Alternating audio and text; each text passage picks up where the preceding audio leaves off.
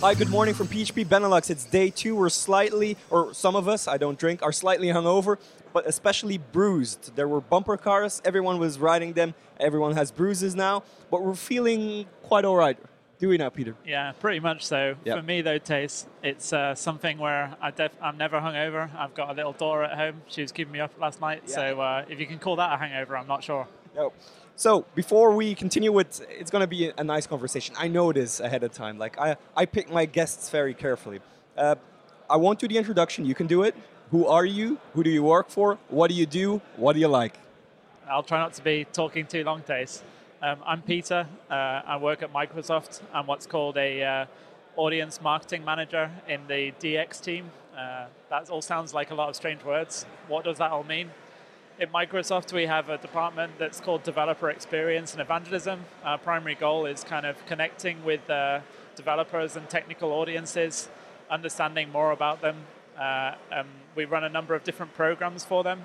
Uh, we're kind of split into two different parts. I'm taking care of what we call um, emerging audiences, and then we have Emerging audiences. emerging Oh. audiences. it's, it's such beautiful words all the time. Uh, and then we have also professional audiences. Uh, emerging is students and startups, and then professional is really like people who work as developers for a full time uh, job. Um, our goal here in Belgium is obviously to educate audiences on the tools, uh, the cloud that we have to offer. The cloud. The cloud, The yeah. cloud. So uh, every time he mentions the word the cloud, there, to- you have there's, there's a bar over there. He, he has to drink. Okay. Now, uh, you work for Microsoft in only in Belgium or for the Benelux area? Yeah, so it's actually the Belux, The Belux, Benelux area. area. So uh, the Netherlands is separate, Yeah. but uh, yeah, They're big we- enough to handle their own. Indeed. And the thing that is remarkable to me, and that might you might hear that back home when you, you hear this, he does not have a typical like I have a typical Belgian accent when I speak English. He is a native English speaker. How so, Peter? Indeed. Well, that's a nice uh, little story. Uh, I'll try to keep it quite No, short. no, no, no, no, no. You should keep like this is the stuff that people want to know. okay. Well, my story about coming to Belgium is that uh, I was working for a company in the UK. It got a little boring. I decided to look for a new job. Uh, I saw one on the internet internally. They invited me over here for an interview. I didn't know anything about Belgium. I thought it was way further over to the east than where it is. Um, but one thing that kind of swayed my mind was that I was in the Grand Place in Brussels, uh, sat in a bar with a steak and fries, and I was like, "Yep, I can do this." There are worse places to be, right? There are worse places. and there's worse things to do. So, how are you coping living in a, a trilingual country? How does that working out? Well, it's uh, it's quite good because if you play the ignorance card, that often works very well. Where you pretend you're just uh, that dumb British guy uh, who doesn't know any languages. And he played that trick on me numerous times because we've been having conversations. Like uh, uh, Peter represents Microsoft, and Microsoft is one of our uh, our gold sponsors at the event. So I talk to him on a regular basis, and he always pulled that ignorance card trick on me because we usually speak English, whereas you can speak a decent amount of Dutch, and Uh. he always reverts back to English. I can get by. That's about it. That's all. I'm going to say. Okay, uh, let's switch to the more professional side of things. Uh, can you explain to people what your job title is, and let's go a bit more in depth on what you do on a day-to-day basis and how it fits into the grand scheme of things in the, the strategy of Microsoft? Sure, that's a really good question, Thijs. The thing with Microsoft is that we're, first of all, to talk about Microsoft, we're a company in, in flux. We're really changing uh, the way that we've been working now. Um, it used to be very much a company that was led by selling products to the end consumer, to companies. And really now we're shifting from being that product led company to being a service company through which we provide a service for people to work upon. Uh, that, that fundamentally means that the way that we work with uh, developers, the way we work with customers, is completely changing and means that we have to approach that very differently. Um, and um, one, one of the important fundamentals when you're a company in change is connecting to audiences, especially technical audiences. And that's kind of the team that I'm within, is uh, connecting with technical audiences. Um, the specific part when we say emerging audiences, why is that so important? In Belgium, it's estimated that in the next five years, we'll need around 20,000 new developers to handle all of the uh, uh, needs of the of the industry, of society, of business uh, in general. Yeah, exactly. And so you're a key guy trying because explain to people again what your exact exact job title is is because it's a tricky one. Like I'm a developer evangelist. That's tough enough. What's yours again? So my my job title is uh, I'll say, say, it in full just to have fun. Yeah, yeah. It's senior. senior. He looks. That's, pretty, that's for the grade. old, That's yeah. for the grade. I have some of that as well. Audience. Audience, Evangelism. evangelism, Manager. managers. Four. ah, four. It doesn't end there. emerging. emerging technology for emerging audiences. of yeah. emerging audiences. So uh, But you said you you have more of a marketing role, so you're not a techie no, I'm per se. That's right. So I would say for me, when you think of developers, uh, a lot of people don't think of marketing. Well, I do because I work Yeah. in the industry, so yeah. I experience that on a day-to-day basis. But for a lot of people, they see us and think, oh, what are you going to sell us today?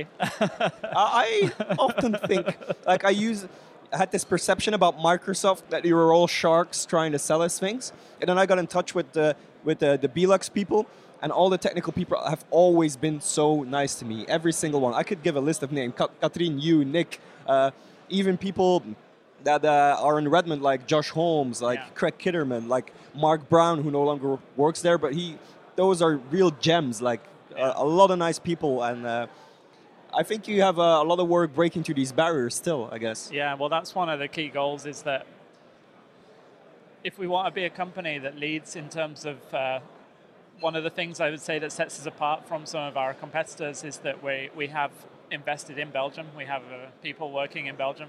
Uh, and for us, it's not just important to sell to the Belgian market, but also to invest in, um, you know, in, improving skills and uh, helping with the job market. And I think that that's where I'm fundamentally focused is that I'm looking at uh, how can we get computer science into education at earlier ages?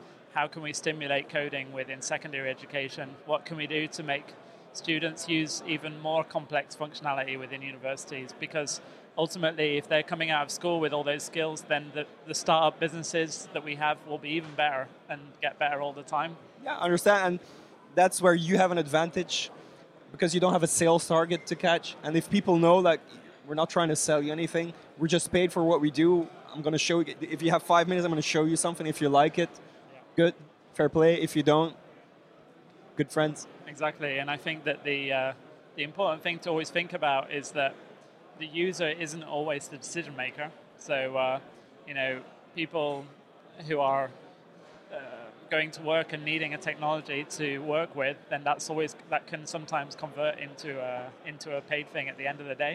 Exactly. Uh, and obviously. Um, you have to invest in both of those types of uh, activities. So that's why Microsoft makes that uh, investment. Um, a more critical point I would like to address is you said that you're um, a company in flux. That's your quote. Yeah. You're changing from a product-based service or product-based uh, offering to a service-based offering. How would you respond to the criticism of people that you are trying to that you're in that way, uh, maybe inadvertently bypassing the partners? Is how because I, I've I've been hearing a lot of Microsoft people explaining why they switched uh, to how they're actually cutting out the middleman, so to speak. Uh, that's that could be inadvertently. But what what's your opinion on that, and how do you feel about bypassing the partners that you've built your business on, or bypassing? It's Yeah, yeah. It, it, it's the perception that might not be the reality. You have a platform now to to explain how, how that goes Yeah. and, and what the benefit still is for, for the huge amount of Microsoft partners out there. Yeah, well, I can first of all say that as a business, we would be, we wouldn't be successful without our partners. Exactly. That's and, the first thing And that's not only that's not only because he has to say that, right? That's not because I have no, to say no, it. no, no, no. Uh, I have many examples that I can tell you about where I'm using partners to reach into education and other things like that. But, but I know it's a bit of a rhetorical question because it's part of the answer I already know, but I want you to yeah, answer that's it okay. for. yeah. No, no problem. I'm, I'm going to get to the point. I'll get to the point. Don't worry. Um, in Belgium, we have over 8,000 partners that we work with just in Belgium alone. Uh, and for me, when I agree with what you said, kind of that there is a there could be a connotation that by shifting as a company in flux, that partners are no longer necessary. I think what we're what we're doing with our partner relationships is that we're telling them, you know, that this is where we're going. So it's not there's no secret about where Microsoft is going. We're talking about it in the media all the time in terms of how we're changing as a company. We're connecting with our partners. We're informing them of how they have to approach their business and look at the skills that they have to take on to. Uh, uh, to uh, meet the changing needs of the market because it's not just the changes of Microsoft, it's also about meeting the needs of the marketplace. So for me, this is this is uh, to put any uh, concerns aside. I would say this is really how Microsoft are approaching this: is that they're uh, making sure that they make those connections, that they understand that there is uh, um, a different need in the market, and that they then translate that through to the partners and make sure they're ready to uh, to uh, approach that business. Another compelling argument that I heard, and that actually makes sense, is you, by not offering like Azure is the way where you want things to be, right? Azure Office 365, those big subscription models. Yes. And a lot of uh, hosting companies, like I work at a hosting company, Yeah. one of the primary concerns was, oh, but they're making sure that we don't have all of this on our servers and also on Microsoft servers these days. Now that is switching, though that mindset is shifting with a lot of companies in that business. And we're realizing that is that like put, managing servers and making sure everything is up and running, is that the end goal? Is that just a means to an end? And I think the honest answer is it's a means to an end. Yeah. And if we don't have to worry about the servers anymore, and Microsoft takes care of that, and we can offer uh, added value on top of that, our relationship with our with our clients, uh, our expertise. Uh, Yeah, exactly. Well, that's the you're hitting also the nail on the head there. I was just meaning in terms of how we're shifting to put people's minds at rest. Obviously, when you're in flux, you have to keep people on board in terms of what's happening. But as you said, shifting from a on-prem model to a cloud-based model for a lot of businesses, is a concern. It rattles their cage. it so- rattles their cage, as you say.